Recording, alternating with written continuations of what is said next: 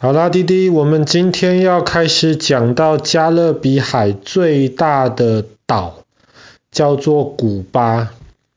我们今天、明天要讲古巴的故事，但是在讲古巴的故事之前，我们今天要先讲一个很重要的一个人物。那弟弟可能还没有印象，但是哥哥应该有印象。我们知道有一些人的脸非常非常有名。比方说，爱因斯坦有一张吐舌头的照片，非常有名。比方说，贝多芬有一幅画，是他一手拿着笔，很生气，好像要开始写那个作曲、写音乐。那一幅画上的贝多芬很有名。还有一个很有名的，就是我们今天要讲的这个古巴的英雄，他叫做切格瓦拉。其实他本名不叫切格瓦拉，切这个字在西班牙文是朋友的意思，所以因为他是很多人的朋友，所以大家就直接叫他切切。那其实他本来也不是古巴人，他是在阿根廷出生的，他们家里面其实还蛮有钱的。然后切尔格瓦拉小时候读书也读得很好，后来他就。在大学的时候，他就去读医学院。那如果一切正常的话，那么阿根廷就会多一个医生。可是他在当上医生之前，他做了一个决定，就是他跟他的朋友骑着摩托车，在拉丁美洲到处的游览参观。我们知道整个美洲大陆，美国其实是最强，基本上也是唯一强大的国家。所以从美国的角度而言，整个美洲，特别是中美洲跟南美洲，感觉起来就好像是美国的花园一样，美国想要拿什么就拿什么。特别中南美洲其实有非常多有价值的东西，比方说亚马逊的雨林，我们之前讲过，里面有很多很好的树。比方说我们接下来会讲的，呃，像那个秘鲁啊，或者是像那个智利啊，他们有很多的矿产，金矿、银矿。对于美国人而言，虽然是南美洲的这些国家的，可是美国想要拿就拿。而且，如果这些国家的政府不听美国的话的话，那么美国就会想办法把他们的政府换掉，换成一个听美国话的政府。当切格瓦拉他骑着摩托车在中美洲、南美洲到处逛的时候，他就看到很多老百姓生活的非常非常痛苦，很穷很穷。当他回来了之后，他就做了一个决定，他说：“当医生其实救不了太多人，他要真的想办法能够救这些中南美洲，或是救全世界这些贫穷的老百姓。”所以他后来即便当上了医生了，他也放弃了，他就决定他要加入军队去打仗。可是要加入什么军队？要在哪里打仗呢？他离开了阿根廷，他到了墨西哥去。我们二月多的时候会讲到墨西哥的故事。他到了墨西哥的时候，他就认识了一些人，其中就有后来古巴的总统，叫做卡斯楚。那么切格瓦拉跟卡斯楚很快的就变成了好朋友。后来卡斯楚就告诉切说，古巴的老百姓也是生活很辛苦，而且古巴当时的那个政府是完完全全听美国话的。古巴离美国其实很近啊，然后古巴的政府完完全全美国说什么他们就做什么，然后那个政府从美国拿了很多钱，可是欺负古巴的老百姓。后来卡斯楚就带着妾，他们就一起回到古巴去。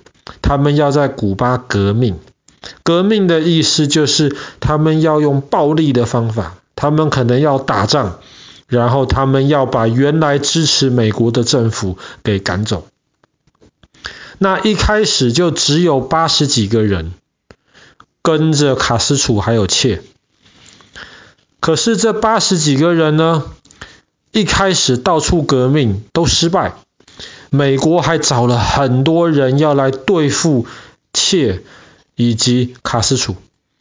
后来他们就退到山里面去，可是，在山里面，他们发现其实很多老百姓是支持他们的，而且当古巴那个美国支持的政府越做越烂的时候，越来越多老百姓就支持这个古巴的革命。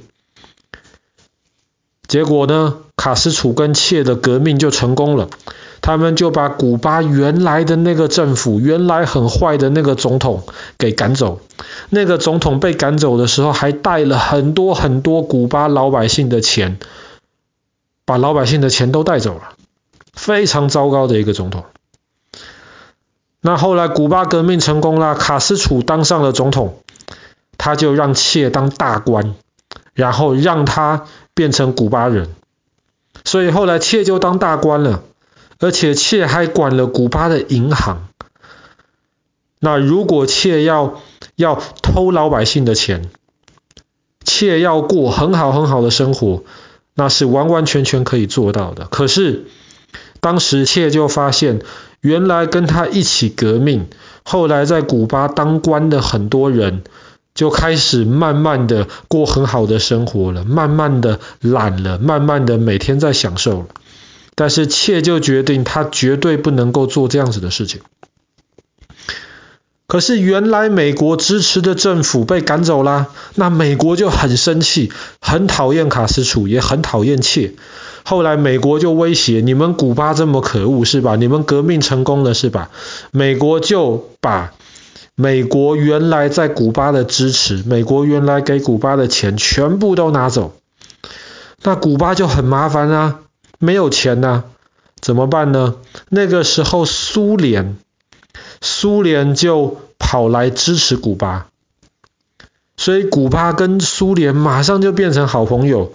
苏联甚至为了保护古巴，在古巴放了核子弹，放了那个能够发射核子弹的飞弹。这个就是爸爸去年讲过的故事，古巴的飞弹危机就是从这个开始，结果差点。差点让美国跟苏联这两个大国打起来。后来古巴飞弹危机结束了，可是那个时候苏联决定要把核子弹拿走。切其实那个时候很生气，因为他实在太恨美国了。他那个时候就说了一句话，他说：“我宁愿这个核子弹往美国打出去，即便死掉很多很多人都没有关系。”只要能够让剩下来其他的老百姓过得好，死掉这么多人都是值得的。那因为切说了这样子的一句话，所以很多人也很讨厌他，特别很多美国人很讨厌他，觉得他是很坏很坏的人。但爸爸想，可能他本来的意思并不是这样。其实切是可以在古巴继续当大官，过着很好的生活。可是那个时候。他做了一个很多人都无法想象的一个决定，他写了一封信给卡斯楚，说我不当古巴的官了，我不当古巴的老百姓了，古巴就交给你们了。全世界还有很多其他地方的老百姓很穷，需要我去支持他们，所以切就离开了古巴，先到了非洲，后来到了南美洲另一个国家叫做玻利维亚。继续革命，继续要推翻在那边美国支持，可是对老百姓很糟糕的政府。可是切在非洲失败了，在玻利维亚也失败了。他在玻利维亚失败的时候呢，美国就派了一千五百多个士兵进到玻利维亚的森林里面去，要把切抓起来。等到切的同伴。都差不多都没有同伴了，最后切就被美国人抓住，而且美国人抓住他又很怕他，很快的就把切处理掉。后所以后来切就被埋在了玻利维亚，直到三十年之后，卡斯楚才有办法从玻利维亚那边把切的尸体带回到古巴。所以现在切就葬在了古巴。